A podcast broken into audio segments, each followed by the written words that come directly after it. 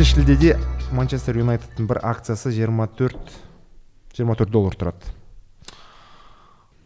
Жалпы бағасы түсіп қалған сияқты иә? Түсіп қалды ғой біршама. Себебі мынау басшылары америкалықтар глейзер жанұясы эффективті түрде оны басқарып жатқан жоқ та. Осы бүкіл 15-20 тире 20 жыл аралығында өз қалталарына ақша шығармаған эмю тапқан ақшаны қалтасына салып ә, белгілі бір мөлшерін там трансфер стадион инфраструктураны дамытуға ғана. Өз қалталарына ештеңе шығармаған 800 миллион қалған. Қазір енді оны 6, 6 миллиардқа сатпақшы. Ә, катарлық ә, жанұяға. Аль насим деген. Арабтар жақсы болды дейсіз ғой бәріне. Иә? Челсидің ә, керек емес шлагының бәрін сатып алды Са- сауд арабияның аль Аль иттихад аль наср командалары. Сол үшін бүгін бізге ә, қалай инвестор иә деп айтуға болады. Келіп отыр. Түсіп мырза ассалаумағалейкум қош келдіңіздер. Ассалам иә қош келдіңіз. Вот бүгін ақша туралы негізі ә, әңгімелесейік. Короче ақша жетпей жүр дейсің ғой бәрімізге. Ақша ешқашан же- жетпейді ғой. Иә сол үшін ана өлеңді ауыстыру керек сияқты. Ешқашан қартаймайды. Иә ақшасы бар адамдар ешқашан қартаймайды. Нұрлан өнербай айтпақшы. Я бы хотел например про в целом как население относится к деньгам. Потому что есть исследования, да, постоянно я читаю в новостях, что вот, э, люди не умеют управлять деньгами. Финансовая грамотность не хватает и так далее и тому подобное. Да, и даже на собственном примере я могу замечать, сколько бы я ни зарабатывал, я все трачу. То есть, если я зарабатываю 200 тысяч, я трачу 200 тысяч. Если я зарабатываю там 500 или миллион, я трачу 500 или миллион. Это же признак э, финансовой безграмотности с моей стороны. Былай ма? ә, иә ол да бір өмірлік тәжірибемен келетін нәрсе ғой ол қаржылық сауаттылық деген. Біз ана жас болған кезде әке шешеміздің қанатының астында өмір сүрген кезде бәрі дайын енді көп ә, жанұяларда солай ғой енді қазақстанда иә құдайға шүкір. Ә, бәрін әке шешесі беріп отырады ә, қаржы жағдайын ойламайды әке шешесі аса уақыттары да жоқ жұмыс жасап әйтеуір бір қаржылық сауаттылықты үйрету деген. Соны енді өмірге шыққан кезде үйленген кезде тойын өткізіп береді ары қарай енді үй болған кезде. Ә, бірінші кредиттар кетеді бірінші үлкен сатып алулар кетеді сонда жаңағы қаржылық жоспарлау деген болмайды. Сондықтан жаңағы ол қаржылық сауаттылықтың бірі ол қаржылық жоспарлау. Ә, көбі сол жоспарлауды дұрыс жаса- жасамағандықтан ә, кредиттарға кіріп жатады ол қалай айтады қар снежный ком дейді ғой жинала береді жинала береді соның үлкен бір себептері салдары болуы мүмкін. Сондықтан енді ол көптеген техникалар бар. Ең ең қарапайым дегендері мысалы ол менің ойымша біріншіден күнде өз ә, шығысыңды кірісіңді бақылау. Ол мысалы қанша сенде ә, ақын бар мысалы зарплата қанша аласың? И мен өзім соны өттім. Басында жұмыс жасаған кезде жанұя болған кезде маған ақша шынымен де жетпейтін. Соны бақыладым. Е- екі үш айдай әр ә, шығысымды жазып отырдым. Әлі күнге дейін кейде ә, байқап қалам шығысым көбейіп кеткен кезде бір нәрсені түзеу керек деген кезде жаза бастаймын өзім. Нем бар? Ана кө- көп эксельді қолданады неше түрлі программа- программалар бар общий доступ жанұяға беретін. Менікі жай ғана ана не Заметки. заметки бар ғой айфондағы. Соған күнде жиырма үшінші мысалы маусым ә, бензинға осынша нанға осынша сосын бақылаған кезде сонда ашылады да бір белгілі бір блоктарға бөлесің де и қай жерін азайтуға болады қай жерін көбейтуге болады. Сондай ә, бірінші шығыстарды есептеп алу керек. Соның оның ішінен нені алып тастауға болады. Ә, сосын соның ішінен сен байқайсың қандай импульстік мысалы сатып алулар сен жасадың ол да ә, байқамайсың аптасына бір екі рет болып тұрады. Ә, былай көре қалған кезде алғың келіп кетеді. Ол маркетингтік ходтары болады магазинде акция деп тұрады бағасын үлкейтіп жазып қояды сен оған қызығып кетесің де аласың. Мысалы бір үлкен сатып алу жа- жасағың келіп тұрса мен өзім техникам бар мысалы 30 секунд мен өзіме сұрақ қоямын да бұл маған керек па? Бұны мен не үшін қолданамын? Қазір сатып алсам оны шынымен де қолданамын ба или жай ә, бір ә, балалық сезімді тынықтыру үшін алып жатырмын ба мұны деген сияқты керек па? Соны ойланасың сосын а шынымен де керек жоқ шығар дейсің де оны ол импульстік сатып алудан кетесің ол кейде отыз қырық пайыз бюджетті де алып кетуі мүмкін. Ол үлкен мысалы ә, блок та шығыстың. Енді ең кәдімгі қарапайым жол ана кітап бар емес па? Вавилондағы ең бай адам деген. Иә, иә. оқыған шығарсыздар ол өте жеңіл кітап бір екі күнде оқылатын. Сол жерде ай сайынғы табыстың он ақ пайызын бөлектеп шығарып отырсаң және оны кетірмесең ол жинақ счеты болсын инвестициялық счет болсын қандай не алсаң да әйтеуір кетірмейтіндей жинап отырсаң бір жылдың ішінде өзің байқамай қаласың қалай сома жиналатынын. Сол бірінші сондай бір ә, привычка дейді ғой сол болу керек ең біріншіден. Екіншіден сен өз шығыстарың мен табыстарыңды міндетті түрде жазып отыруың керексің. Сол қаржылық сауаттылық содан басталатын шығар. Ары қарай енді белгілі бір капитал жинағаннан кейін оны ол дұрыстап өсіру көбейту ол екінші жолы. Екі, ну екінші қадам дейді ғой иә? Иә. ә, енді өйткені ақша ол ақшаны өз өз өзіне жұмыс жасап көбейту керек. Негізі ақша басты мақсат болмау керек өмірде ақша табу. А ақша ол бақытты өмір сүру үшін құрылғы болу керек құрал болу керек. Сондықтан сол ақшаны ә, көбейту ол екінші қадам. Бірінші жинау ары қарай көбейту өсіру. Сол өсіру арқылы бақытты өмірге жету деген сияқты. Мгм. сол. Жинау үшін иә? Ә, сіз айтқаныңыздай ә, қаржылық жоспарлау.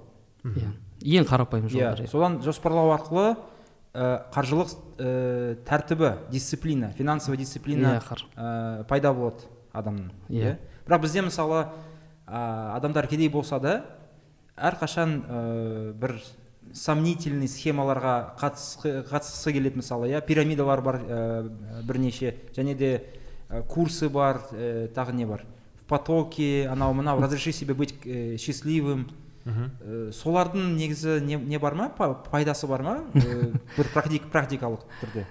А, енді пирамида пирамида деген ол қалай? Тез баюдың амалы жолы бірақ қалай айтады ескі орыстың несі бар ғой? Мақал мәтелі бесплатный сыр в мышеловке деген ол енді кейбіреулер онымен кәдімгідей профессионалды түрде айналысады.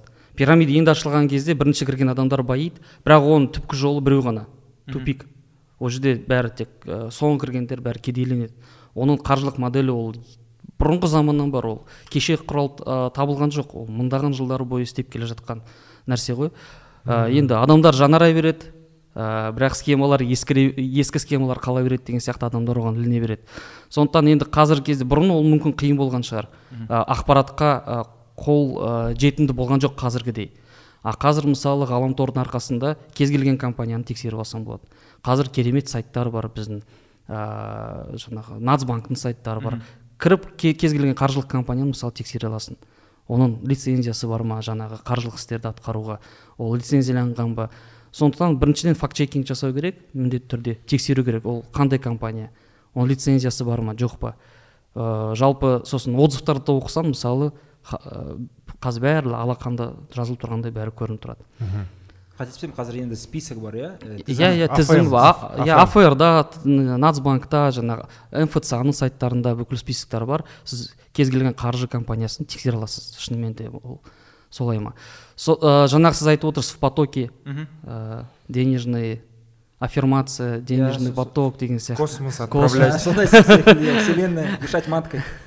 Жоқ жалпы енді ол ә, жаман нәрсе емес деп ойлаймын. Оны әрине қосымша қолдануға болады. Өйткені қалай айтады сен денеңді шынықтырасың спортпен айналысасың сол сияқты сен миыңды да шынықтыруына болады. Сен оған дайын болу керексің. Бір ақша түсіп қалса сен дайын болуың керексің. Үлкен саған мысалы зарплата беретін болса сен оған да дайын болуың керексің. Бірақ тек қана онымен өмір сүруге болмайды. Болды мен қазір отырсам аффирмация жасап отырсам маған аспаннан ақша түседі. Жоқ әрекет керек. Сен міндетті түрде бір нәрсе жасауың керексің. Сондықтан ол жаман емес деп ойлаймын. Жақсы оны да қолдануға болады. Бірақ онымен қоса белгілі бір әрекеттер жасау керек ол панацея емес иә? Иә панацея емес иә дұрыс айтасыз. Ол көмек ретінде әрине бола алады ол ол да енді мидың шынығу дайындығу ә, жал бір ә, табыстарға дайын болу келетін. Қалай ойлайсыздар? Просто философский сұрақ мына жерде. Ана пирамида бар ғой. Соған ә, ұйымдастырушыдан бөлек түсінікті ол күдік ну сол бәріне жауапты болатын түбінде. Ал кірген адамдар жауапты ма? Типа қалай айт- айтады ғой біз ә, құрбан болдық дейді. алты мың адам жүреді там сол бағанағы жинаған адамды іздеп бәрі стримға шығып.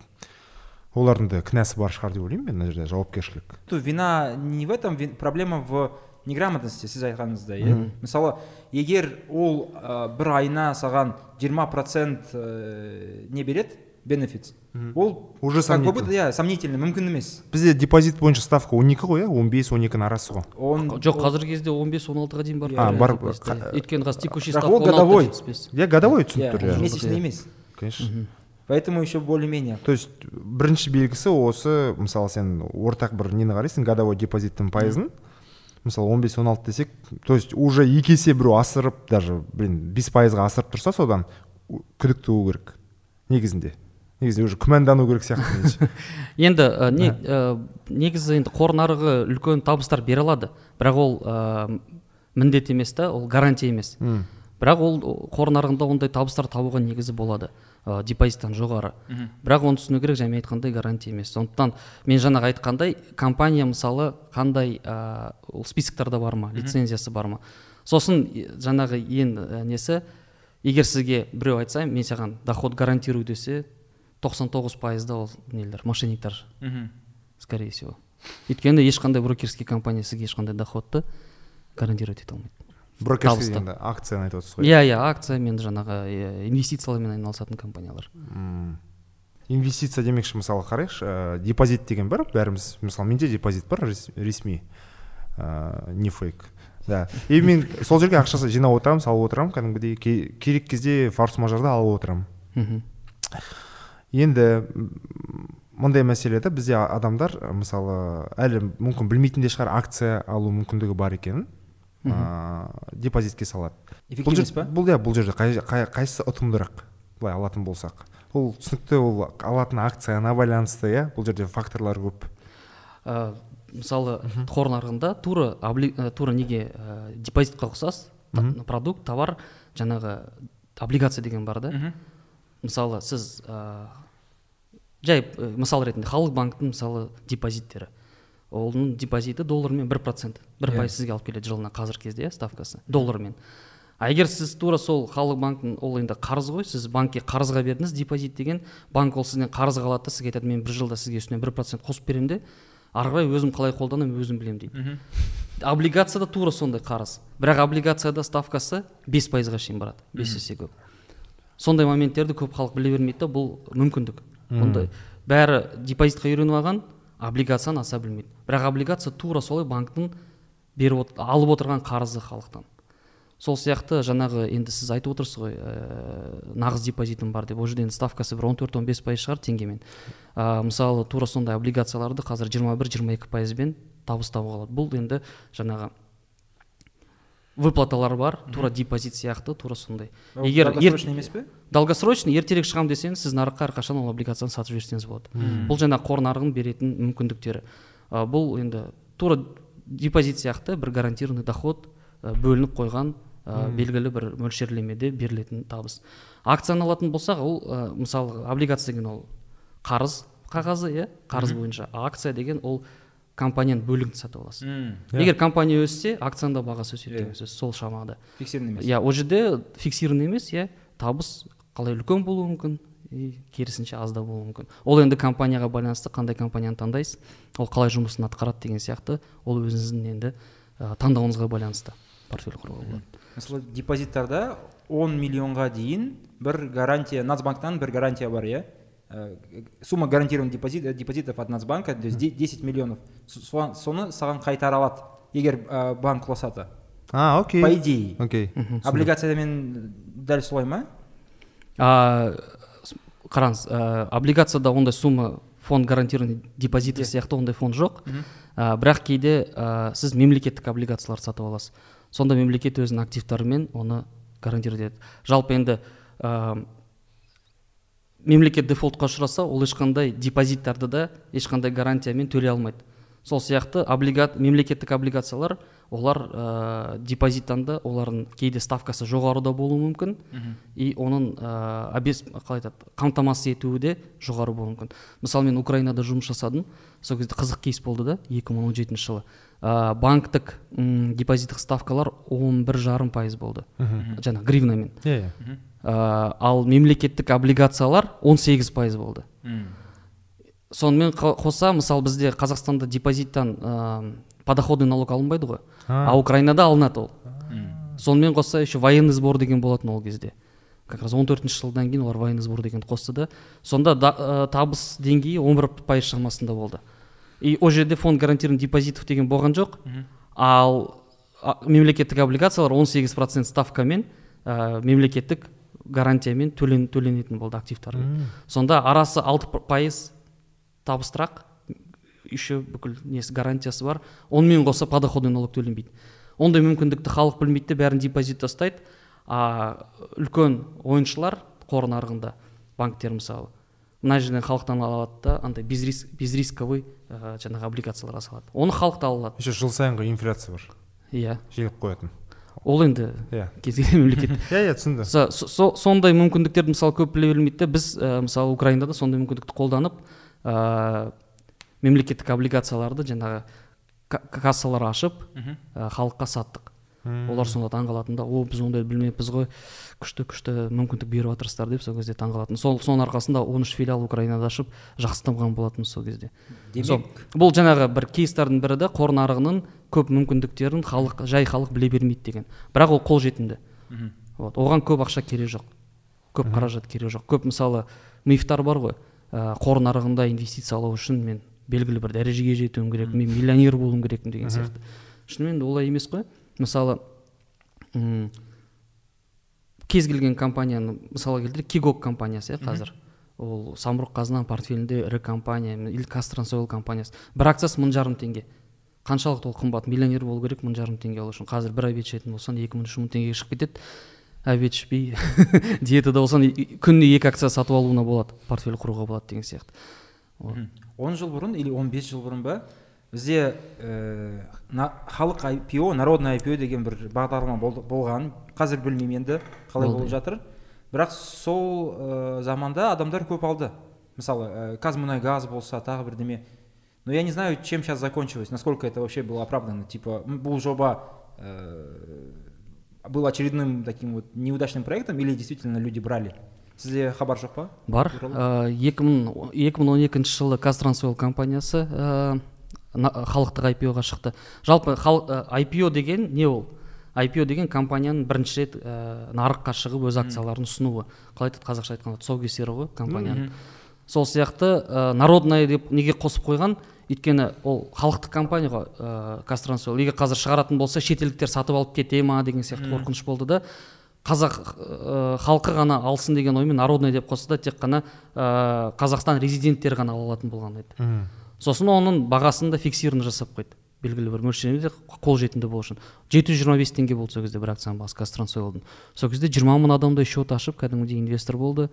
Ә, бір жарым жыл екі жылдың ішінде мың жарым теңгеге жетті. М. сонда бір, екі, бір жарым жылда ма? Қазір енді кішкене примерно сол енді жүз пайыз- жүз пайызға өсті ғой. Екі мың он бесінші жылы кигок тура сондай халықтық IPO-ға шықты. Оны шетелдіктерге сатқан жоқ тек қазақстан халқына қазақ қазақстан байлығы қазақ халқына деген сияқты енді немен ол жерде қырық мың инвестор қатысты. 505 теңгеден сатылды сол кезде.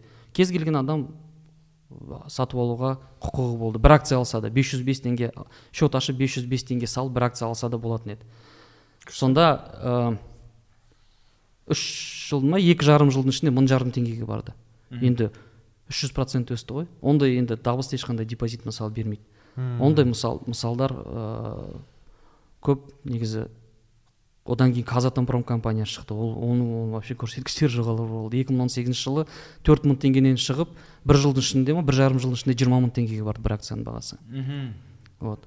Сол жаңағы мен айтып отырған қор нарығының беретін мүмкіндіктері оны жаңағы халыққа жеткізу ә, жалпы каналдарды қолданып мемлекеттік осындай күшті күшті кейстерді айтып тұру осындай мүмкіндік бар екенін жеткізу ол үлкен жұмыс болып табылады. Ол яғни Үлкен мен мәселе. мысалы азамат ретінде бұл акцияларды ала аламын. Бірақ мысалы ә, бір шетелдік компания болса мысалы менде Apple акция алғым келеді мысалы иә. Мен ала аламын ба? Әрине ала аласыз. Қазіргі таңда қазір телефоныңызды ашып ә, белгілі бір ә, қосымшаны жүктеп алып телефоныңызға ә, 10 минутта счет ашасыз брокерлік. Сол брокерлік счет арқылы қазір бүкіл дүниежүзіне жаңағы ә, мфца бар емес пе біздің осы иә иә мфца. иә сол жерде ә, көптеген брокерлік компаниялар сонымен қоса freedom ә, global деген компания тіркелген. Сол, ар- сол арқылы бүкіл дүниежүзілік акцияларға сізге қол, қолжетіміңіз бар. Мгм. мысалы apple акциясы қазір қанша? Жүз елу доллар шамасында ма бір акциясы? Қазір соңғы рет тексерген жоқпын әлі қараған жоқпын. Бірақ ол көтере ма или наоборот көтер жоқ көтеріліп жатыр. Екі мың ә, енді әрине ойнамалы түрде. Бірақ егер ұзақ уақытқа қарайтын болсаңыз тренд жоғары қарай оның әрқашанда. Өйткені енді компания жыл сайын телефондарын сатады өзіміз қолданамыз оның продукциясымен. Сондықтан өсіп жатыр. Мысалы? Бұл бір компания ретінде. Сондықтан бүкіл шетелдік компанияларға қолжетімді кез келген халықтың. Мысалы мен акция алғым келеді иә? Бағана қосымшаға тіркелемін бәрін істеймін. Бірақ та ә, маған ұнаған компанияны қалай тексеруіме болады? Болады ғой бір ресурстар бар шығар бір рейтингтар бар шығар. Бір қандай қай жақтан аналитика аласың ба аналитика иә қай жерден қарауға болады? Немесе қалай сырыңызды айтып берсеңіз. Отчеттар бар ма солай иә? Иә. Просто иә мен айтқандай жаңағы ғаламтордың арқасында ә, кез келген адам ә, мысалы білім ала алады да. Көптеген ә, ғаламтордан қазір ютубта кез келген видеолар бар. Қалай техникалық анализ жасаса болады қалай фундаменталдық анализ жасаймын қандай ә, фин модельдер құруға болады деген сияқты. Ә, білім алуға болады. Одан бөлек ә, көптеген қазір брокерлік компаниялар өзінің академияларын қосып ә, тегін курстар жүргізіп жатыр халық үшін. Платный курстары бар иә ақылы курстар. Ә, тағы да бір керемет жайт қазір көп брокерлік компанияда өзінің личный брокерің болады менеджерің болады. Ол сізге бәрін айтып береді. Егер мен уақытым жоқ мен жұмыстамын маған тек қана ә, бір отчеттарды жібер мен аптасына бір 15 ақ минут ә, уақытымды кетіріп ананы оқып шығайын. Қай компаниялар қызық қандай қызық емес деген сияқты. Сізге бүкіл ақпаратты сізге жібереді сіз 15 минутта оқып шешім қабылдасаңыз болады. Қайсысын аламын қайсысын сатамын деген сияқты. Бірақ егер өзім білем соған кіремін сол ә, ақпаратты алғым келеді десеңіз қазір барлығы ә, қалай қолжетімді осы ғаламтордың арқасында. Сол жерден бәрін тексерсеңіз болады. Ресурстар бар. Финвиз файнанс яху деген көптеген ресурстар тегін. Сол жерден кіріп ақ сіз бәрін көре аласыз. Үш түрлі эбида дегендер бар еді ғой. Иә ол иә пайдасын көрсететін. Бұрында иә эмюдың мен бұрында арманым болған. эмюдың бастығы ну вообще сол менің компаниям болса ғой деген бала кезде манчестер юнайтед менің клубым. Сондықтан да қарап тұрамын жоқ жоқ акцияларын сондықтан да. Қызық қазір. Как-то ты мне говорил про компании, которые там 500, э, S&P 500 да, да и и типа это вот самый верняк. Или, индекстер ғой ин- иә, Мгм. так, э, Типа Adidas, фишка бар, иә? голубой фишки Иә. мысалы иә сіз ә, ә, таңдамай бір компанияны мысалы екі компанияны. Бірден индекс алсаңыз болады. Ол да жаңағы қор нарығында бар. SPY деген иә тикермен. Жаңағы бір индексті алсаңыз оның бағасы қазір енді 420 доллар шамасында. Бір ол сол корзинаның ішінде 500 ең мықты ә, дүниежүзілік бірден компаниялар. Бірден аласыз иә. Төрт жүз қанша? Төрт жүз жиырма доллар шамасында иә бір индекстің бағасы. Ә, онымен қоса мысалы футбольный командалардың индекстері бар егер футболмен қызығатын болсаңыз. Иә сонымен онымен қоса фанк деген иә андай иә, компаниялар бар. Facebook apple А, amazon деген сияқты netflix и google. Соны алып алсаңыз болады. Ыыы сіз голубой blue, blue chips дейді ғой ағылшынша иә голубой фишкалар. Ол енді дүниежүзіне белгілі компаниялар шынымен де табысы жыл сайын өсетін ә, продукциясын бәрі дүниежүзі қолданатын компаниялар. Самсунг солар ма? Самсунгты да енді азиатский blue chipsқа қосса болады. Әр мемлекеттің өзінің мысалы қазақстан blue chipстар ол казмунайгаз компаниясы казатомпром компаниясы. Ол ең андай мықты керемет компаниялар ғой. Бізден ипоға шыққан қандай компаниялар бар? Қазақстанда IPO-ға шыққан компаниялар. IPO. Ә, енді народный халықтық IPO бойынша ол жаңағы казтрансойл киго компаниясы шықты. Ә, казатомпром компаниясы шықты. Со- соңғысы ең үлкені болған ол ам, казмунайгаз компаниясы осы. Ана жыл өтті. Ә, өте жоғары деңгейде. Қазір керемет бағасы да жақсы өсті. Дивиденд төледі осы жақын арада. Иә. Сегіз мың төрт жүзден алынған болатын қазір он мыңнан аса бағасы. Енді жарты жылдың ішінде жиырма пайыз беріп отыр плюс дивиденд. Сондықтан жаман емес. Онымен қоса кіші IPO-лар да өтті. Оны біз компания ретінде андроид ретінде өзіміз өткіздік. Айтпақшы дегенде иә мысалы тек керемет андай кейстардың бірі да неге ә, қор нарығы экономика үшін пайдалы неге қор нарығын дамыту керек мемлекетте? Ә, мен осы кейсті былай келтіремін де мысал ретінде. Ә, біз 2015 жылы баст компаниясын IPO-ға шығарған болатынбыз. Ол кезде ә, енді бір андеррайтинговый история керек болды да компанияға. Сол кезде қазақстан жаңағы семей жақта шығыс жағында баст деген ә, бір кішігірім компания болатын. Жері үлкен. И жаңағы жетпісінші жылдары совет өкіметі кезінде жаңағы госкомиссия ә, исследование жүргізеді де жаңағы көреді ана жерде мыс никель көп екен. Енді ол госкомиссияның жаңағы зерттеулері сол 30-40 жыл бойы жатқан бірақ оны ә, игеріп алатындай не ақша жоқ қаражат жоқ. Ә, хозяины бар ә, ол айтады да менде бәрі бар бірақ маған ақша керек флотационный фабрика салу үшін жаңағының бәрін игеріп міне қытай жанында сатып алғысы келіп отыр бірақ ананы жерден алып шығу керек та игеріп флотационный фабрика арқылы өткізіп жаңағы готовый мыс рудасын никель рудасын қытайға сату керек дейді.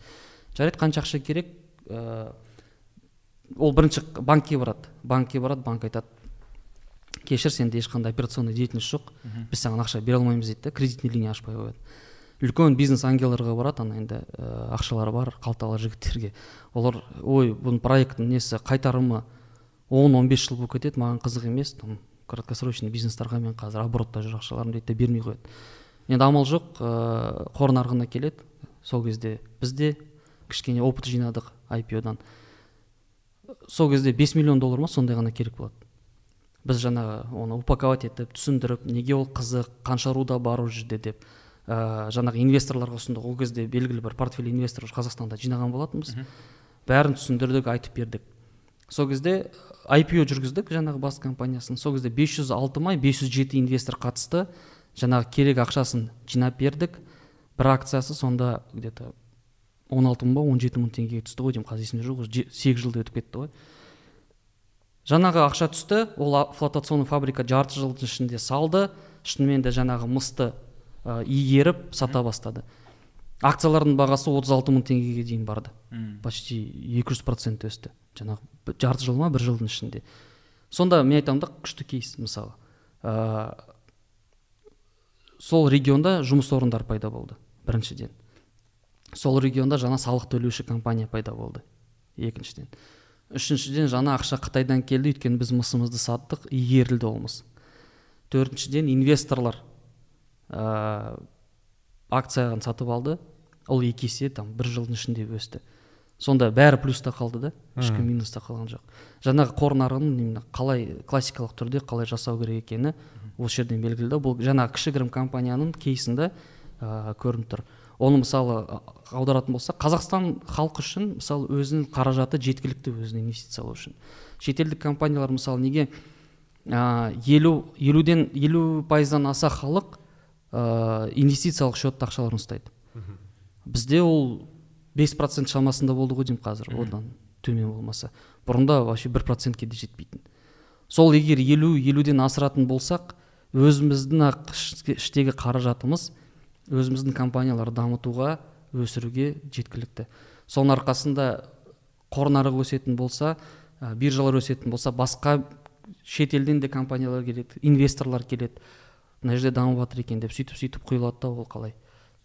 Эффект от масштаба эффект иә масштабироваться етеді өте активті түрде. Сол үшін қор нарығының дамуы өте маңызды пайдалы керек. Инвестордың портфелін сұрауға бола ма? Иә не бар сіздің портфельде мысалы бағанадан бері айтып жатсыз ыыы, бізге де бір кеңес болсын. Ә, мен портфелімде егер қазақстандық компаниялар алатын болсақ ол киго компаниясы бар қазмұнайгаз компаниясы бар ә, и облигациялар бар. Сіз бүйтіп кіріп келеді екенсіз ғой офисына бұл менің компаниям иә шынымен де ол да қызық кейс. Мысалы егер бір ақ акцияны алсаңыз сіз жаңағы жалпы акционерлер отырысына қатыса аласыз да? Да? Иә бір, ақ акция мысалы ә, халық банктің 200 теңгеге бір акциясын сатып алсаңыз олар енді жыл сайын ә, годовой собрание акционеров өткізеді акционерлерге бір ә, ивенттер өткізеді соған барып қатыссаңыз болады. Өйткені сіз қандай да бір кішкентай бір проценттің сол компанияның сіз ә, иесісіз. Сондықтан сіздің құқығыңыз ол ә, собранияға қатысуға бар. Әрине сіз мажоритарный акционер болмайсыз сіз миноритарный боласыз. Бірақ ондайлар болады. Ана біздің акционердің бір ә, несі бар да? Ә, история дейді ғой. Ә, жас болған кезде дейді ана втб акциясын сатып алдық дейді да сол кезде қанша дейді? Мың долларға жетер жетпестей по моему болды дейді да акцияны. Солар өткізді дейді үлкен жаңағы акционерлерге ивент өткізді дейді. Ана гольф поляны снимать етіп вертолетпен адамдарды ары бері тасып қара икра омар бәрі бар дейді да. Соған барып вертолетқа да мініп келдік ары бері барып келдік икранды жедік дейді да. Сондықтан сондай бір қызық қызық мүмкіндіктер ол жерде де бар. Тағы бар сондықтан есікті теуіп кіріп мен сіздердің иесімін десеңіз екі жүз теңгеге екі жүз теңгеге болады. Тағы не бар сізде? Портфельде. Шетелдік болсын Ә, шетелдік енді көбінесе қазақстанда қазір менде облигациялар. Өйткені маған қазір енді бұл, ә, портфельдің үлкендігіне байланысты пассивный доход керек. Маған меньше риска больше ә, спокойствие дейді ғой. Иә ұзақ инвестициялар. Ә, американдық бір тоғыз шақты компаниялар бар IPO-ға қатысқан американдық компаниялар. Ә, и әрине өзіміздің FRHC Freedom холдингтің акциялары ең көп. М. мысалы Freedom Holding акциясы кезінде біз ә, мен украинада жұмыс жасаған кезде 2018 жылы біз бірінші рет IPO-ның алдында ә, менеджмент арасында компания не беретін белгілі бір бағамен внутренний IPO жүргізді. Де сол кезде қаншадан? Біріншіден екі жарым доллардан сосын бес жарым доллардан берген. Сол кезде сатып алуға болатын еді да сондай внутренний не ұсыныс жасады ішкі ұсыныс жасады. лояльность да? Өзінің Иә, иә. қызметкерлеріне. Сосын ә, клиентке де оны ұсынды. М. енді қа- 2018-де бес жарым болды. Жарайды екі жарымды айтпай ақ қояйық ол внутренний болды. Бес жарым ол клиентке де болды. Кли- бес жарымнан берілді. Қазіргі бағасы 82 доллар. Мгм. сонда неше 16 есе өсті ма? 16 есе ә, 5 жылдың ішінде өсті. Мысалы қандай ә, бизнес жарайды депозит деп ә, недвижимость деп айтпай ақ қояйық. Қазір қандай бизнес сондайды сіздерге табыс алып келеді. Сол. Сондықтан мен өте қуаныштымын өз компанияның акционері болуына. Сол. иә әдемі. Ә, ә, IPO IPO дегендей тағы SP, SPO SPO ма? Иә. SPO деген ә, ұғым бар. Оны айтып кетсеңіз. Иә SPO деген ол ә, IPO деген initial public offering ол первичный публичный Мгм. размещение. А SPO деген secondary. Вторичный деген сөз ғой екінші рет. Яғни ә, компанияның акциялары қор биржасында айланып жатыр. Уже күнде көре аласыз сатып аласыз. Бір моментте ә, менеджмент ә, белгілі бір долясын сатуға дайын болады. Мгм. мысалы ақша керек дамуға белгілі бір проекттерді іс- іске асыру керек. Ол оны рынокқа сатпайды бағасын түсірмес үшін. Ол белгілі бір ә, фиксированный бағамен нарыққа ә, общий подпискамен ұсынады. Мысалы 10 доллар болса тоғыз жарым доллардан беруі мүмкін. Егер ол үлкен объемды нарыққа сататын болса оны бағаны түсіріп жіберуі мүмкін да сосын менеджмент сату екінші нарықта ол дұрыс емес. Сондықтан олар SPO ретінде оны жүргізуі мүмкін. Ол жаңағы сол акцияларды белгілі бір бағамен екінші рет ұсыну деген сөз SPO У нас есть примеры, когда какие-то компании прям взлетали в акциях? То есть я помню точно э, кейс Зума, то есть вот эта вот программа для разговора, вот я- прям я. пандемия кезінде Да, во время пандемии он там ста- начал стоить вообще каких-то страшных денег просто. иә төрт жүз бес жүз долларға дейін барды бір акция бағасы Вот, вот. Елу алпыстан болды да иә сондай болды ғой деймін beyond meat компаниясы болды. Егер естеріңізде болса ана вегетарианецтарға арналған ет қой. Қазақстанда құлаған сияқты олар иә? олар қазақстандық нарыққа шыққан да жоқ қой деймін сол америкада қалды ғой деймін. Ешкім жеген жоқ па қазақстанда. Украинада болды айтпақшы. Бургерларлар болды. Ешқандай еттен айырмашылығы жоқ шыны керек соядан жасайды ғой олар. Иә соя бар неше түрлі продукттан жасайды жаңағы ә, животного происхождения болмау керек деген сияқты оймен. Ә, таза вегетарианецтер жейтін ет қой. Бірақ ешқандай еттен айырмашылығы жоқ ананы жеп отырсаң ет жеп отырған сияқты боласың. Сондай бір күшті технология да. Білмеймін енді ол қандай зиян ба зиян емес па бірақ енді дәмді. Солардың акциясы керемет өсті. Біз ә, компания ретінде IPO да клиенттерімізге ұсындық. Қанша? Үш айда сегіз есе өсті ғой деймін. Ну, то есть там вопрос, какие направления перспективны, да, появляются Я- компании, и люди потом думают, я буду мейнстрим қандай мейнстрим? Вот Там сейчас зеленая энергия да? Зеленая энергия ESG э, солнечная энергия деген сияқты Ага. ә, компаниялар жақсы өсті. Тағы да бір керемет кейс ә, 2012 ма 2013 жылы мен ол кезде жоқпын. Ол кезде қазақстанға freedom finance енді келген офисін ашып 2012 жылы ашқан болатын. Сол кезде тимур турулов өте теслаға ғашық болды да. Ол кезде ешкім білмейтін ол кезде тесланы 2012 жылы. Ол кезде жоқ қой тесла деген. Сол кезде ә, күшті ос, осының болашағы бар дейді де жаңағы компания ә, клиенттеріне ұсынады. Ә, жаңағы аналитика жасайды. Осы акцияларды алыңдар дейді. Сол кезде үш доллар болады бағасы тесла үш доллар. И ә, жылдық сол кезде жылдық бонустар беретін бүкіл сотрудниктарға. Сол кезде ә, бәріне екі мың үш мың доллардан ба, сондай енді рангына байланысты жылдық бонустар берді сол акциялармен. Енді келесі екі жылда ол өсті там онға барды он беске барды көбі сатып жіберді. Бізде бір сотрудник бар административный департаментта істейтін ұмытып кеткен ғой ол акциялар туралы. Оған сол, сол кезде мың долларға ма мың жарым долларға берген сонда кейіннен ол енді қанша? мың екі мың долларға дейін барды ғой бір акциясының бағасы қанша есе өсті. Сосын сол сол жылы алған годовой бонусқа екі мың он сегізде ма он жетіде соны сатып өзіне бір керемет үй сатып алды. Сондай енді тоже кейстер бар. Сол кезде жаңағы біздің акционердің сол компанияның болашағын көріп жаңа сіз айтып отырсыз ғой ыыы трендте қандай бар болашағы қандай бар. Жиырма жылда а он бес он жылдан кейін не болатынын қазір көре білу керек. Қазір мына искусственный интеллект OpenAI деген сияқты компаниялар болашағы бар. Тағы қандай? Веб дизайн ну көп қой. Сондай компанияларды таңдап алып ә, менеджмент қай жерде жақсы ә, бір белгілі бір ә, сараптама жасап сондай компанияларды алып алса болады. Олар қалай? 500 мың есе өсуі мүмкін. Мхм мысалы ә, инвестиция жасау адам ғана емес мемлекет те жасай алады мысалы иә? Сол үшін бізде мысалы пенсионный фонд бар иә? Ну пенсионный фонд это пример неудачных, неудачных часто инвестиций. Бірақ мысалы ә, бізден басқа тағы мемлекеттер бар ғой мысалы ә, норвегия бар иә сол сон фонд фондтары прям ә, тіпті керемет бір я не знаю сколько там денег. Там столько денег что это невозможно считать просто. Триллиондаған ақша иә иә иә реально? Иә. Егер қазір ә, қалай?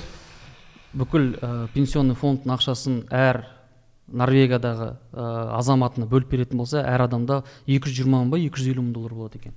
Жай ғана бөліп беретін болса. Ол енді ә, қалай айтады?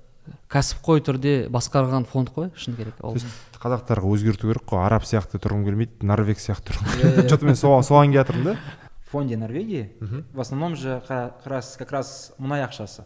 А мұнай иә иә. Иә кейін табылған жетпіс па алпысыншы жылдары ғана иә? Они до сих пор работают с этим с этими вещами. Просто это правильная инвестиция доходов. Иә ол біріншіден ә, мұнайдың байлығын халыққа қолдану. Бірінші иә үлкен жақсы дұрыс қадам. Екіншіден ол байлықты дұрыс басқару. Ол ә, шетелдік компанияларға салу шынымен де болашағы бар өсіп жатқан дұрыс аналитиктердің болу жаңағы фондта пенсион. Қырық елу елу пайыздан асасы осы apple facebook компанияларында инвестицияланған. Жалпы жаңағы фондтардың ә, брокерлік компаниялардың ең үлкен инвесторлардың бірі осы норвегиялық пенсион пенсион болып табылады жүйе болып табылады. Біздің қазақстандық пенсионлық жүйе ол енді өте көп не рамкалар көп та. білеміз әзербайжанский кейстен кейін. статья да бар?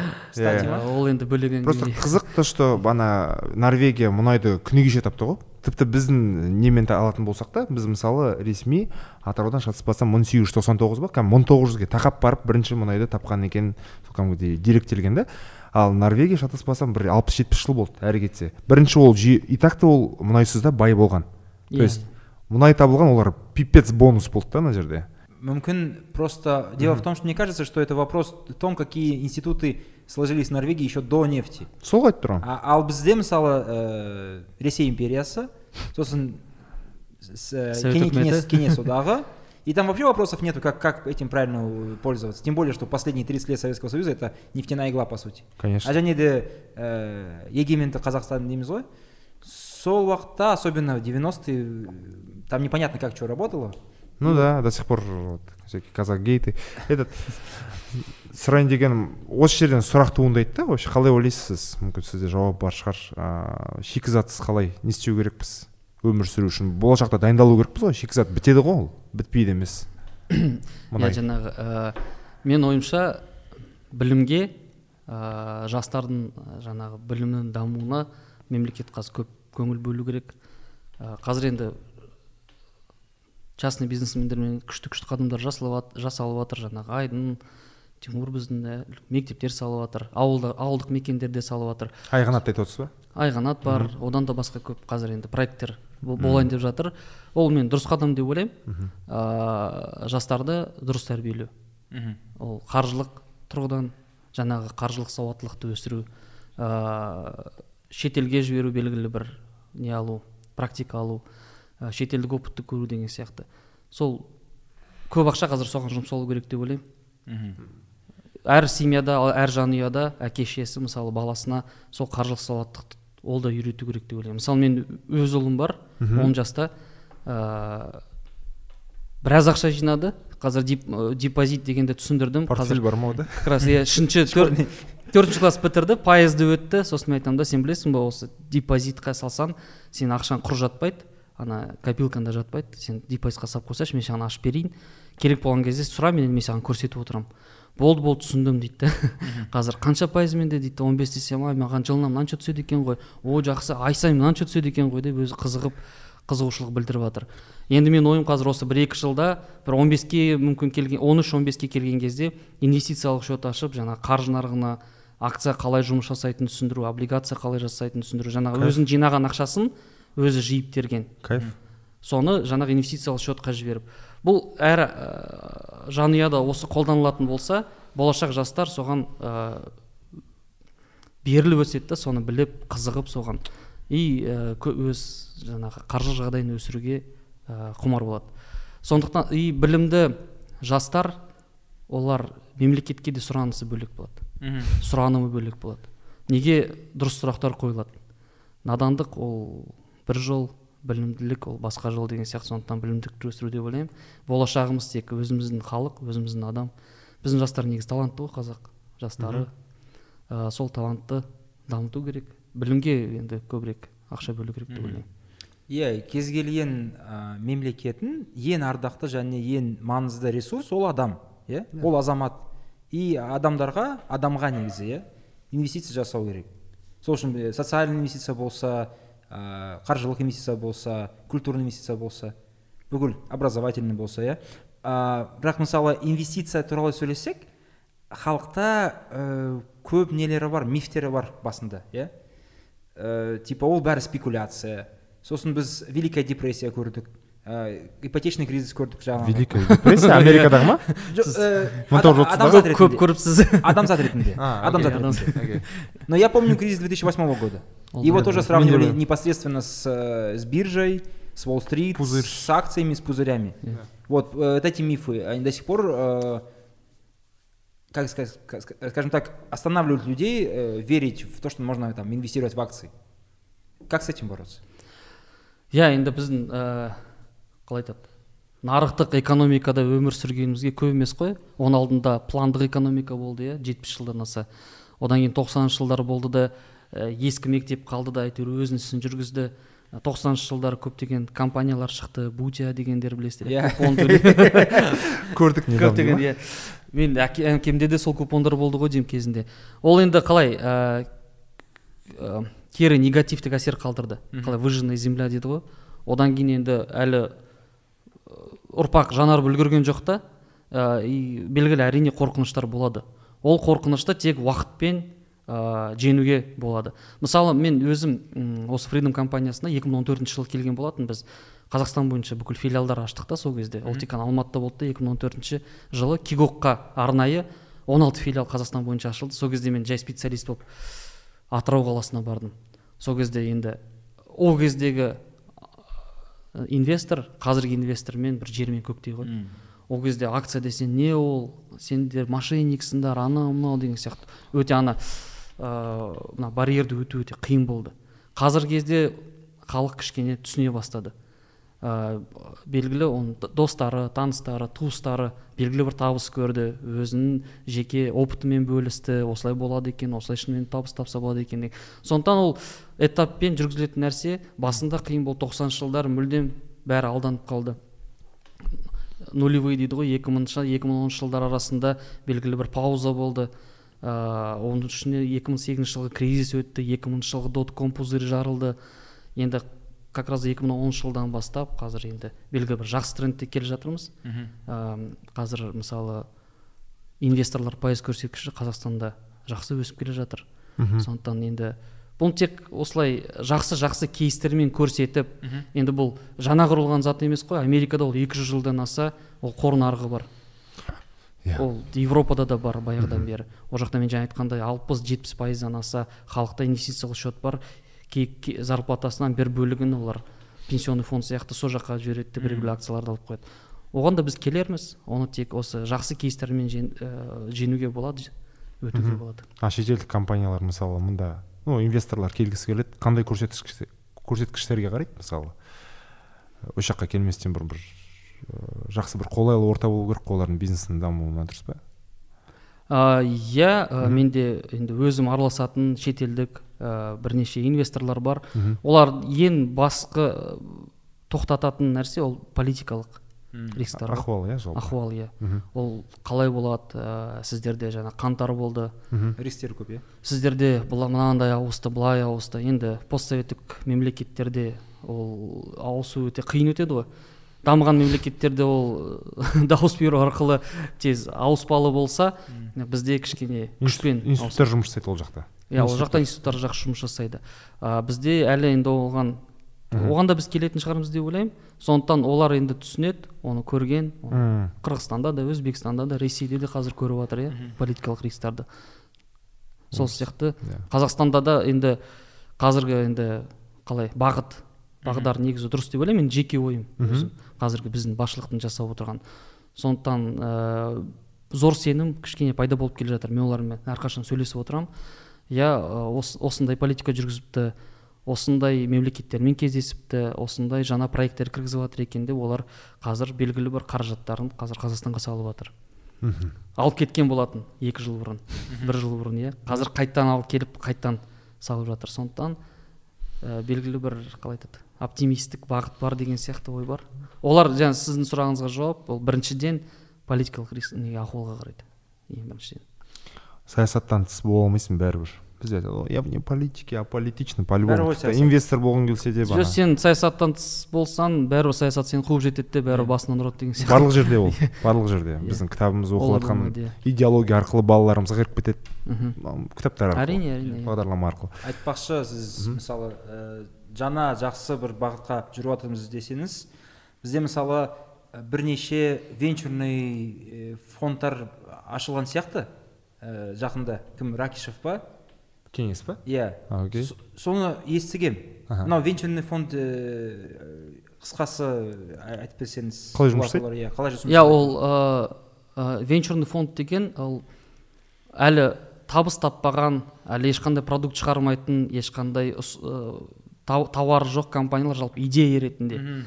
мысалы ә, қалай айтады? Стартап сияқты иә? стартап сияқты иә. Олар келеді де менде мынандай идея бар маған осындай қаражат керек дейді де ә, ол нарыққа шықпайды. Ол жаңағы фондтан толығымен қаражат алады. И жаңағы фонд ол сол компанияның стартаптың белгілі бір бөлігінің ә, иесі болып қалады. Елу пайыз сексен пайыз енді келісіміне байланысты. Қалған енді анау инвестор ретінде кіргендіктен ал сол ә, жаңағы идеяны қозғалтып жатқан жаңағы өз ә, сотрудниктар белгілі бір несіне иелі болып қалады. Ертең егер ол өсетін болса олар оны нарыққа шығарады да белгілі бір акцияларын уже венчурный фонд IPO арқылы өзінің бөлігін сатып жібере алады. Ондай компаниялар ә, бірнеше есе өседі. Жүздеген мыңдаған есе өсуі мүмкін. Бірақ ә, жүз компанияның там бір екеуі ғана атуы мүмкін. М. сол олар не сияқты ғой бүкіл идеяларды абсорбировать етеді да бәріне кішігірім ақша береді да соның бір екеуі атқан кезде сол бір екеуі жаңағы жүз компанияның қаражатын жауып тастауы мүмкін де одан да көп пайда алып келуі мүмкін. Венчурный ол жаңағы стартапқа бастапқы түрде ә, инвестиция жасау. Мгм. сол егер мында модный сөздер мысалы венчур иә тағы не бар? единорог бизнес единорог. ангел бана blue ә, да. Blue chips blue chips чипс единорог деген ол жаңағы миллиардный компаниялар тоже стартаптар бірақ уже миллиардтан бағасы асып кеткен. Кейде олар IPO-ға шықпайды да бағам өсе береді өсе береді олар чисто идея арқылы иә? Идея арқылы өсе береді да бірақ IPO-ға шыққан жоқ әлі акцияларын ұсынған жоқ. Бірақ әлі стартап ретінде. Сол IPO-ға шығар алдында оның бағам ол ана инвестор раундтар болады. Басқа мысалы венчурный фонд мысалы 2 миллион доллар берді ол 2 миллион долларды қолданып тастады бірақ идея өсіп жатыр тағы да ақша керек потенциалын көріп тұр. Уже басқа фондтар кіреді да ә, жаңағы сессиялар жасайды. 200 миллион 300 миллион береді. И шынымен де идея өсіп жатыр өсіп жатыр бірақ әлі IPO-ға шыққан жоқ акциясы әлі бағамда жоқ. И сол уақытта миллиардтан асып кеткен кездер болады бағамы. Сол кезде IPO шыққан кезде айтады стартап единорог деп осы осы түсінік. Ә, бана сіз айтып жатсыз отыз жыл қазір нарықтық экономикада оған дейін ә, жоспарлы жоспарлы экономика болды иә плановая Иә. ксро кезінде. Жалпы былай идеология ретінде алатын болсақ қалай қарайсыз ә, коммунизм кезіндегі экономика мен нарықтық экономикаға? Вообще сізде бір қалыптасқан ойыңыз бар ма позиция қай жағындасыз жоқ қай жағында емес. Ол екеуінде екеуінде емес енді ә, социализмді алатын болсақ иә социализмді алатын болсақ енді адамдарға көбірек ортақтандыру деген әңгіме да бұл жерде.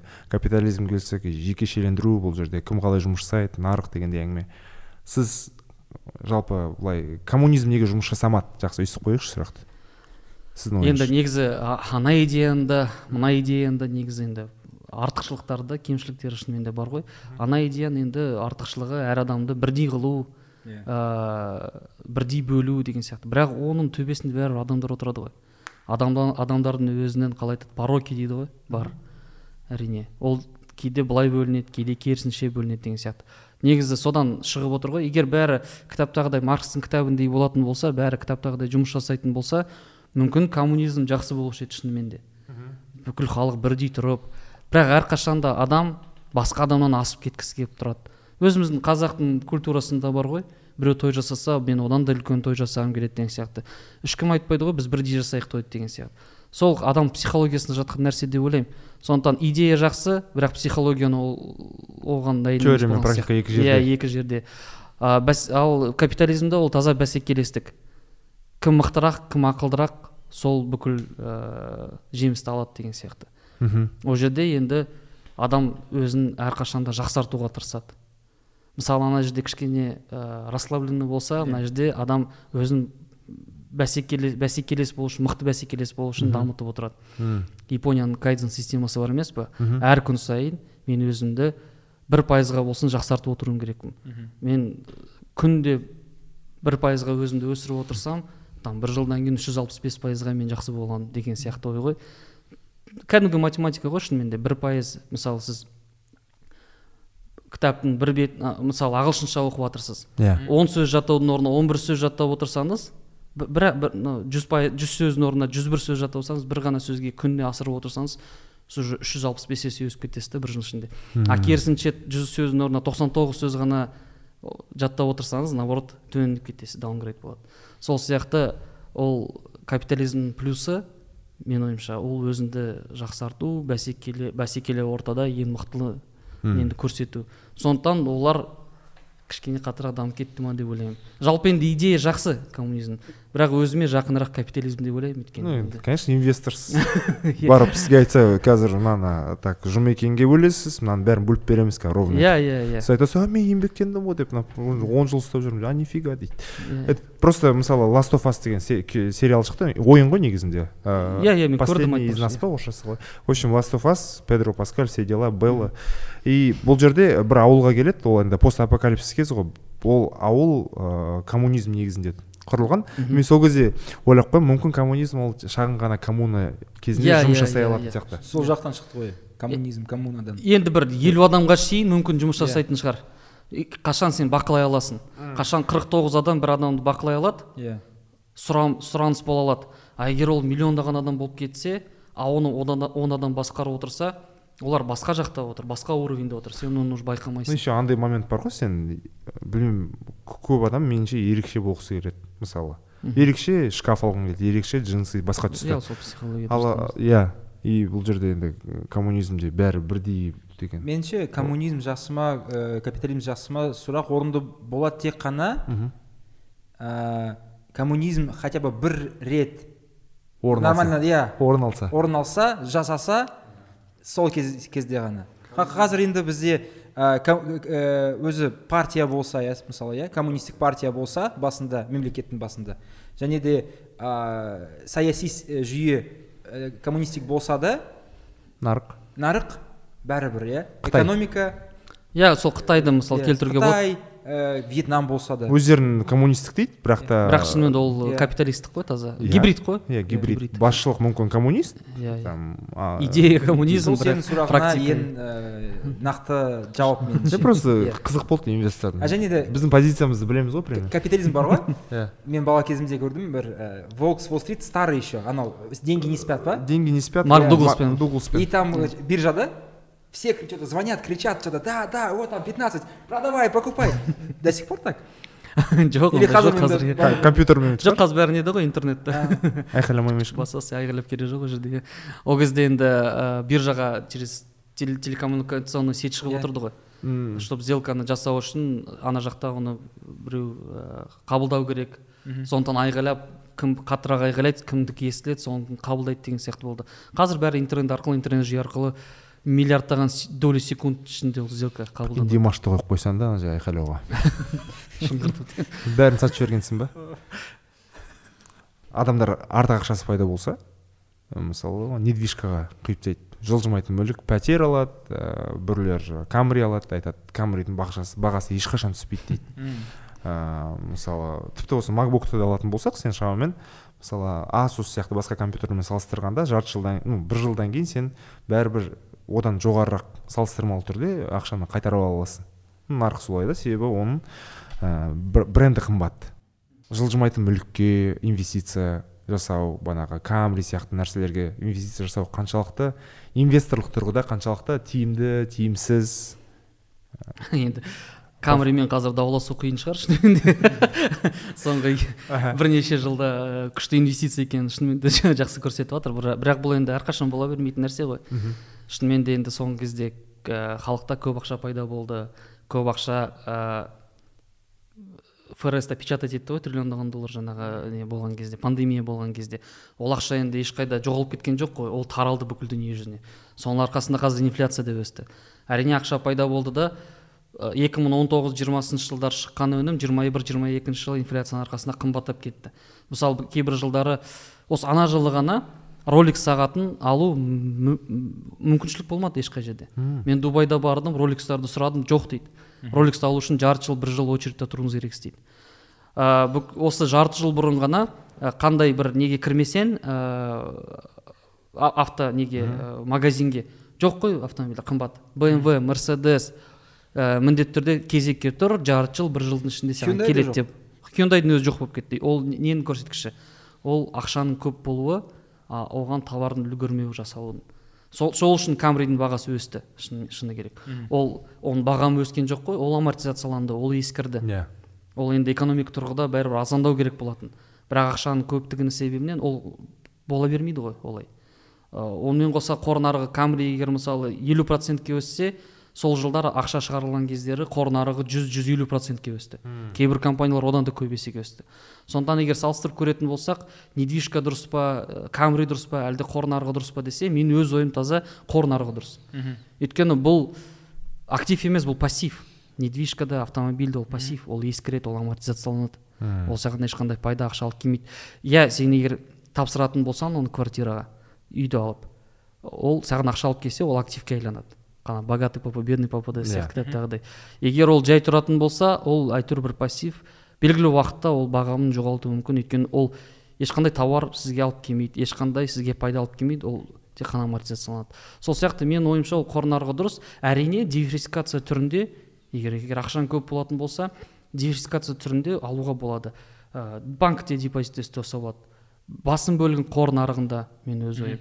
Белгілі бір бөлігін жаңағы үй бизнес. И белгілі бір енді автопарк машина жасасам да болады. Ол диверсификация ол ешкімге жамандық алып келген жоқ қалай айтады. Барлық жұмыртқаны бір корзинада ұстауға болмайды. Мм. сондықтан әртүрлі жаққа бөліп қою керек. Бірақ ең біріншіден ең таза табыс алып келетін ол қор нарығы деп есептеймін өзім. Өйткені бұл пайда алып кел- алып жатқан компанияларды сатып аласыз. Ә, ол әрқашанда өседі. Егер сіз соңғы жүз жылда әрине сен бір жарты жылда қарасаң кейде ол түсіп тұруы мүмкін қорқыныш пайда ә, сезім алып келуі мүмкін. Бірақ жүз жылға ашып қараңызшы график тек қана жоғары былай. Мысалы ә, уоррен баффет ана Иә. оракул из Омахи дейді ғой ең бай адамдардың бірі иә өзінің фонды бар беркшир хэтуэй деген. Ол соңғы қырық жылда орташа өс, өсімі 17 пайыздай фондтың доллармен. Оның енді жалпы қандай стратегиясы? Мен алам ә, маған ұнайтын компанияларды өзім түсінетін өзім бағалайтын өзім қолданатын компаниялардың акцияларын сатып аламын дейді. Мысалы сіз макбукты қолданып отыр екенсіз сізге бір иә иә, Манчестер. иә иә манчестер. Сондықтан сіздің бірінші портфеліңізде болатын акциялар ол apple компаниясы мен манчестер юнайтедтің акциясы қымбаттан бастайын деп жатқан сияқтымын Өйткені иә. че то не очень да жолым да бірден. Жоқ манчестер юнайтед жалпы жиырма төрт доллар бар қазір иә бағасы жақсы түсіп қалды. Енді шынымен де сол келісімшарт арабтармен жасалатын болса әрине ол өте жоғары деңгейде өсуі мүмкін. Қазіргі кезде шынымен де мүмкін ол мүмкіншілік шығар. Мм. көбі байқамай отырған сіз өзіңіз байқап отырсыз. Өйткені сіз ол компанияны қарап отырасыз. Сізге қызығушылық тан- танытасыз ол компанияға. Иә. Мүмкін ол дұрыс шешім шығар деп ойлаймын. Мгм. сондықтан ойланбастан сенде жоқ бар сен қандай компания болар еді? Сен алғың алғың келетін. Левайс компаниясы деп. Левайс левайс болсын иә Ә, білмеймін. Мысалы арсеналды алмайсың ғой иә сен? Аламын. Аласың да. Ол арсенал қымбат. Олар э, осы сезонда күшті көрсетті емес пе өздері? Арсенал Иә, фанатысыз иә, ба? иә, иә. бірақ мен ә, футболды былай достарыммен анда санда отырғанда көремін. Жалпы қатты қызығушылық төрт жылда сондай бір рет чемпионат мира. Чемпионат европа чемпионат мира иә көр- көріп тұрамыз. Соңғы финалды көрадық ә, мысалы ә, акция болса ә, жылжымайтын мүлік болса иә тағы бірдеме мысалы мен қарасам ресейде ә, көп коррупционерлер. Олар мысалы ә, немен. Офшор? Офшор емес алтын алады. А окей. Мысалы алтынға инвестиция қаншама қаншалықты э, Дұрыс. қазір пайдалы иә дұрыс. А- алтын ә, историялық ә, қалай айтады тарихта қор нарығы құлаған кезде алтын бағасы өседі. Сондай енді ә, жалпы енді алтыннан баяғыдан біз ә, бреттон вудс кезінде алтыннан ақша бағамын алып тастаған болатынбыз. Сондықтан алтын енді классикалық инвестиция ретінде қолданса болады кейбіреулер нағыз алтынды сатып алады сликтіктерді сатып алып кәдімгідей сейфіне салып қояды ол да ол да ол прям слиток слитоктан прикинь Иә, иә, пирамида сияқты. Иә жинап қояды иә енді ол ә, рудимент сияқты ма сондай ескі бір қалыптасқан түсінік. Енді қатты кризис болып кететін болса тамақ болмаған кезде сен алтынды пісіріп жемейсің ғой мысалы. Ол қаншалықты саған керек? Енді инвестиция ретінде мүмкін ол да диверсификация ретінде жақсы шығар мүмкін. Бірақ ол алтынды слиток ретінде алмай алтын ыыы өндіретін компанияларды алса болады мысалға. Ол да бе- белгілі бір жол. Алтын өндіретін компаниялардың пулын алса болады индекс ретінде. Ол да белгілі бір жақсы балық пен қармақтың әңгімесі сияқты ғой. Балық бер немесе қармақ пен балық ұстап бер дегендей әңгіме ғой. Иә, Үйрет- үйретіп бер деген сияқты. Иә. Иә бірақ мысалы пассив пассив табыс ретінде ә, облигация мыс- мысалы иә облигациялар иә керемет. Мысалы суверенный облигация дейді ғой ол мемлекеттік облигациялар. Ол жаңағы мемлекет өзіне қарыз алған кезде өзін жаңағы мықты мықты мемлекеттердің облигацияларын алатын болсаң мысалы американың облигацияларын европа мемлекеттерін иә әрине болады. Ол облигациялар қолжетімді ыыы олардың ставкалары там үш төрт пайыз бес пайызға шейін доллармен жетеді. Ол енді ол мемлекеттер қаншалықты дефолтқа ұшырауы мүмкін. Иә егер сен мүмкін сирияның облигация Афганистан. басқа енді ә, басқа олардың бағамы жоғары бірақ олар дефолтқа жақын болуы мүмкін. Қалай енді қандай рейтингқа байланысты ғой? Жаңағы айтып жатады ғой рейтинговый агентство осындай бағам берді бб плюс бб минус деген сияқты. Соған байланысты ә, оның ә, бағамы да құралады оның купондық ә, төлемдері де құралады. Мысалы неғұрлым рейтингі жоғары соғұрлым ә, табысы төменірек болады.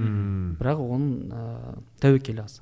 Мм. и сол үшін приложение ә, қолдануға болады иә демек ол экосистема иә мысалы бірдеме ә, алайын десем алам шығарайын десе ақша Иә. шығарайын десем шығарамын иә. Ол сіздің фридом брокер ма? Фридом брокер иә иә фридом брокер қосымша иә. Сол сол жерде ә, кіріп ә, қалай стакан деген түсінік бар да. ә, мына жерде сатушылар мына жерде сатып алушылар. Жаңағы сіз обменникқа барған кезде тұрады ғой покупка продажа деген Иә, иә сияқты. иә иә. Всегда арасындағы разница спред дейді. Мысалы покупка 445 продажа 447 2 теңге спред. Ыыы мына екі теңге ол жаңағы обменный валют обменниктің табысы ғой былай қарағанда. Анаған сатып алады мынаған сатады деген сияқты. Сол сияқты тура сондай қор нарығында да бірақ мына жерде маркетмейкерлар болады ол брокерлар өздерінің ә, курстарын ұстап тұрады. Одан бөлек тағы да басқа клиенттер мына жақта сатып алуға дайын. Ә, неғұрлым баға төмен болса мысалы мен 445 болып тұрса мына жерде мен 440 435 ол төмен түсе береді. И мынандай стакан құрады. Мына жақта сат, сатушылар олар үлкен баға. И бір бірімен кездескен кезде жаңағы спрос и предложение дейді ғой нарықтың заңдарының бірі. Сол сұр- сұраныс пен ұсыныстың арқасында нарықтық баға шығады. Бұл жерде сатып алушы потенциальный инвестор мен ә, оны алғысы келетін компанияның арасындағы көпір бұл фридом брокер иә? Арасында көпір байланыс болатын Ә, иә ол компанияда болуы мүмкін ол жеке инвесторда болуы мүмкін ол жалпы барлығы ғой. Жалпы қор нарығына келген кезде сен ә, профессионалдық түрде сенде брокер болу керек міндетті түрде. Тек қана брокер арқылы сен белгілі бір алып сатарлық операциялар жүргізе аласың. Сондықтан әрине белгілі бір брокерді таңдап нарықтан сол брокер арқылы енді бұрында ә, жаңағы жаңа уолл стрит уолл стритті айтып жатырмыз ғой былай. Маған осынша акция керек барып келісіп келші деп контрагент іздеп келетін болса қазір приложение арқылы бәрі тез жасалады. Оны өзінде жасасаң болады оны менеджерің арқылы жасасаң болады. И ә, брокер бұл жерде посредник ретінде. Ә, делдал дейді ғой иә? Сол орта, ортадағы делдал. Ол мына жаққа сатып алуға шығарады мына жаққа сатуға шығарады ол жаңағы нарыққа кіргізеді. Жалпы енді биржа деген не ол? Ол үлкен супермаркет қой. Үлкен супермаркет ә, сыртта ешкім сатпайды сыртта сату заңсыз. Олар жаңағы супермаркеттің ішіне кіргізіп биржа ол тауарды қарайды. Бәрі заңды түрде жасалған ба денсаулыққа зияны жоқ па деген сияқты. Ол жаңағы не листинг дейді оны. О мына товар келеді екен біз өзіміздің витринаға қоямыз деген сияқты. Тура сол биржаның жұмысы сол. Сосын оның ішіне клиенттер келеді де маған мына товар керек маған мынандай бағадан сатып сат, сатушылар келеді ол жаңағы неге қояды? Витриналарға. И сатып алушы келеді. Бірақ арасында брокер делдал ретінде мен саған жаңағыны алып беремін осындай баға сол үшін мен сенен комиссия аламын деген сияқты сондай жұмыс ол. А тікелей сатып алуға болмайды да? Тікелей болмайды иә саған міндетті түрде брокер керек. Профессионалдық ә, жаңағы саған ә, консультация беретін. Ә, миф бар ғой брокерлік счет ашу үшін мен басында айтып кеткен болатын бай болу керек көп ақша керек. Жүз екі жүз теңгенің ақ жетеді қазір ақ счет ашып ол тегін ашылады. Екі жүз теңгеге там халық банктің акциясын немесе фридом акциясын там белгілі бір ақшаға сатып алсаңыз болады. Оны ашу үшін ә, ссылка ілетін шығарсыз деп ойлаймын осы видеоның астына иә. Содан өтіп жаңағы белгілі бір идентификацияны өтесіз бес минут уақытыңызды алады. Тегін түрде счетыңыз сол ешқайда бармай ақ үйден ақ ашып ә, бірден ә, қор нарығын көрсеңіз болады сол жерден кез келген акцияны таңдап барлығы сол жаңағы мобильдік қосымшада бәрі ашық түрде түсінікті интеллектуалды түсінікті. Сол қалай айтады? Френдли френдли френдли да? Болды енді. Сол эмю онда дайындал дайындал эмю дей ма сол шоттың ә, картасы бар ма мысалы? Инвест карта сияқты? А иә ол да иә керемет. Мүмкіндік ә, сіздің брокерлік счетыңызға ә, бізде енді үлкен инфраструктура ғой бізде тек қана брокер емес біздің холдингта банк те бар ә, страховой компаниялар бар. Тағы да көптеген компаниялар бар соның ішінде банк те бар. Сол инвестициялық счетқа қосымша сізде тағы да банктік счет ашылады ол инвест карта деп аталады. Жаңағы бос ақшаңызды қаражатыңызды егер акциясы сатып алмаған бос қаражатыңыз болса оны жаңағы д счет деген бар соған аударып сол жерде ұстасаңыз болады. Ол жердің кереметі ә, күнде сізге ақша түсіп отырады. Там үш пайыз ә, доллармен он жарым пайыз теңгемен как ә, депозиттік счет сияқты иә күнде сізге түсіп отырады. Мысалы басқа банктік депозиттерде айына бір рет түсіп отырса мына жерде сізге күнде есептеліп енді қараңыз қазіргі кезде депозиттің ставкасы бір процент болса біздің иә біздің депозитный счеттің ставкасы үш пайыз доллармен. Сол үш есе көп. Ол енді жалпы еш нәрсе істемеймін маған үш пайыз жетеді десеңіз де сода ұстай берсеңіз болады. Ол жаңағы картаңызда кез келген ә, тауарды сатып аласыз кез келген жерде кәдімгі карта сияқты қолдана бересіз өзіңіздің атыңызда болады. Mm, то есть деньги с этой карты можно тратить постоянно а, кәдімгі ә, виза карт картасы ғой. Кәдімгідей қолданасыз. Apple-ға жүктеп қойсаңыз болады apple walletқа сол арқылы төлеп жүрсеңіз кәдімгі банктік карта қолдана берсеңіз болады. Это реально надо что-то купить. МЮ нет, наверное? Я не верю в МЮ. Конечно, если Арсенал. Арсен Венгер еще, Арсен это. Надо Понятно. купить, короче, Челси. Челси? Да, пока он дешевый. Ну, там американецтер кірді ғой тоже тед бойли деген миллиардер кіріп келді қазір футболға хабарыңыз мықты екен күшті мен ба футболдың бәрін бақылаймын мен аплға байланысты расымен мен кәдімгідей жаңалықтар жатып алғанмын сол қызық маған. Кім қалай кім қайда сатып жатыр қаншаға өсіп жатыр. Өзіңіздің күшті жеке аналитикаңыз бар? Мысалы мықты аналитика жасап өзіңіз ақ портфель жасасаңыз көрдіңдер ма? Маған кәдімгідей кәсіби мамандар айтып жатыр. Жазылыңдар деп маған өз ты спросил во что бы я инвестировал? Я реально сейчас не могу понять. В смысле по примеру Уоррена Баффета, что что я использую, то инвестирую. ну хотя бы бағыт мысалы зеленая энергетика спорт ә, білмеймін ә, Еду. ноу хау алтын мұнай алтын мұнай сен Солар. Я верю в Мунай, я, я люблю алтын. а нету етке байланысты бар шығар компания етке бешбармақ бешбармачный компаниялар Бешбармачные компании. по-любому аргентинский бар аргентинский гаучо Нет, в любом случае по-любому Просто там же еще шире надо. Есть, помню, какие-то были специальные, э, выходили типа стартапы, еда для диабетиков какая-то новая. вот Я- Вот то, что вы я- я- говорили, там еда, Здоровое которая- питание. да, здоровое Да. питание, какое-то там эко новое. Этих, ви- этих вещей много на самом деле. Или там просто вот эти вот зеленые технологии. Но по сути можно же и смотреть в другие. То есть что я потребляю? Netflix, говорите, не очень интересно, да? apple tv қазір қатты дамытып жатыр өзінің стримингін Иә. сол негізі бәсекелестер нетфликсқа қазір өте көп болып жатыр. Бірақ ә, нетфликста бәсекелестікті беріп жатқан жоқ. Енді контентті шығаруға тырысып жатыр жақсы жақсы. Көреміз енді қалай болатынын оны аналитиктер есептеп беретін шығар. Бірақ соңғы кезде көрсеткіштер жаман емес. А, енді ә, қалай айтады счет аштыңыз ә, не аларымды біл- білмеймін десеңіз трейдернетта мысалы сол жүктемеде ә, дайын подборкалар бар.